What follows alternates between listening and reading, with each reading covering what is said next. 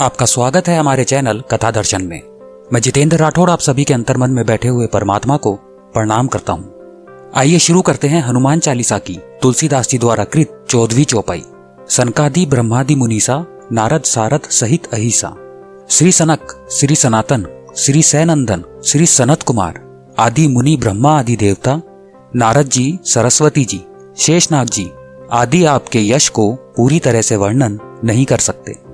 तुलसीदास जी यहाँ पर कहना चाहते हैं कि श्री हनुमान जी की प्रशंसा केवल भगवान राम ने ही नहीं, अपितु सृष्टि के ब्रह्मा जी द्वारा उत्पन्न मानस पुत्र, सनकादि मुनि भगवान के मन के अवतार, श्री नारद जी तथा आदि शक्ति माता सरस्वती जी इत्यादि सभी हनुमान जी के गुणों का वर्णन करते हैं। वो कहते हैं कि हम भी श्री हनुमान जी के गुणों का तथा यश का वर्णन पूरी तरीके से नहीं कर सकते। भक्ति में ऐसी परम स्थिति हनुमान जी ने अपने कर्तव्यों से प्राप्त की थी। हनुमान जी योगी थे, उनके तो रोम रोम में श्री राम बसे हुए थे। इसलिए मुनियों ने उनकी प्रशंसा की है। हमें भी हनुमान जी का आदर्श सामने रखते हुए जीवन को ज्ञान, भक्ति और कर्ममय बनाना चाहिए। तो ही हम सच्चे अर्थों में हनुमान जी के भक्त कहलाने के अधिकारी होंगे। एक बार की बात है, वीणा बजाते हुए नारद मुनि भगवान श्री राम के द्वार पर पहुँचे। नारद जी ने देखा, हनुमान जी पहरा दे रहे हैं। हनुमान जी ने पूछा, नारद मुनि कहाँ जा रहे हो? नारद जी बोले, मैं प्रभु से मिलने आया हूँ। नारद जी ने हनुमान जी से पूछा, प्रभु, इस समय क्या कर रहे होंगे? हनुमान जी बोले, पता नहीं, कुछ बही खाते का काम कर रहे हैं। प्रभु, बही खाते में कुछ लिख रहे हैं। नारद जी अच्छा लिखा पढ़ी कर रहे हैं? हनुमान जी बोले, मुझे नहीं पता, मुनिवर, आप खुद ही देख लेना। नारद मुनि गए प्रभु के पास और देखा कि प्रभु कुछ लिख रहे हैं। नारद जी बोले, प्रभु, आप बही खाते का काम कर रहे हैं। ये काम तो किसी मुनीम को दे दीजिए। प्रभु बोले, नहीं नारद, मेरा काम मुझे ही करना पड़ता है। ये काम मैं किसी और को नहीं सौंप सकता।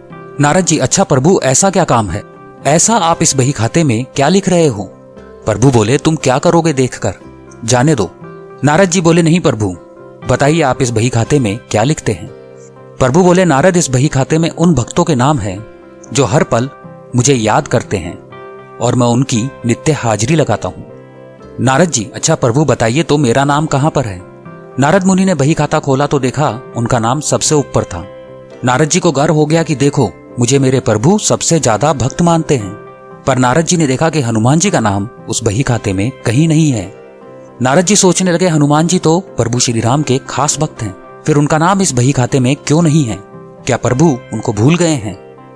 नारद मुनि आए हनुमान जी के पास और बोले, हे हनुमान, प्रभु के बही खाते में उन सब भक्तों के नाम है, जो नित्य प्रभु को याद करते हैं, पर आपका नाम उसमें कहीं नहीं है। हनुमान जी ने कहा, मुनिवर, होगा। आपने शायद ठीक से नहीं देखा होगा। नारद जी बोले, नहीं नहीं, मैंने ध्यान से देखा था, पर आपका नाम कहीं नहीं था। हनुमान जी ने कहा अच्छा कोई बात नहीं, शायद प्रभु ने मुझे इस लायक नहीं समझा होगा, जो मेरा नाम उस बही खाते में लिखा जाए। पर नारद जी, प्रभु एक अन्य लघु पुस्तिका भी रखते हैं, उसमें भी वे नित्य कुछ लिखते हैं। नारद जी फिर गए प्रभु श्री राम के पास और बोला, प्रभु, सुना है कि आप अपनी अलग से लघु पुस्तिका भी रखते हैं। उसमें आप क्या लिखते हैं? प्रभु श्री राम बोले, वो तुम्हारे काम की नहीं है। नारद जी ने ही प्रभु। बताइए, मैं देखना चाहता हूँ, आप उसमें क्या लिखते हैं? प्रभु मुस्कुराए और बोले, मुनिवर, मैं उन भक्तों के नाम लिखता हूँ, जिनको नित्य मैं याद करता हूँ। नारद जी ने पुस्तिका खोली तो देखा उसमें सबसे ऊपर हनुमान जी का नाम था। ये देखकर नारद जी का अभिमान टूट गया। कहने का तात्पर्य यह है कि भगवान को जो सिर्फ़ मुख से याद करते हैं, उनको प्रभु अपना भक्त मानते हैं। और जो हृदय से याद करते हैं उन भक्तों के, वे स्वयं भक्त हो जाते हैं। ऐसे भक्तों को प्रभु अपनी हृदय रूपी विशेष सूची में रखते हैं। हनुमान चालीसा के पंद्रहवीं चौपाई में श्री तुलसीदास जी लिखते हैं, हनुमान जी के गुणों का कौन कौन वर्णन करता है? आगे की क्रमांक में उसका वर्णन है। कमेंट बॉक्स में जय श्री राम लिखकर हमारा उत्साह बढ़ाइए।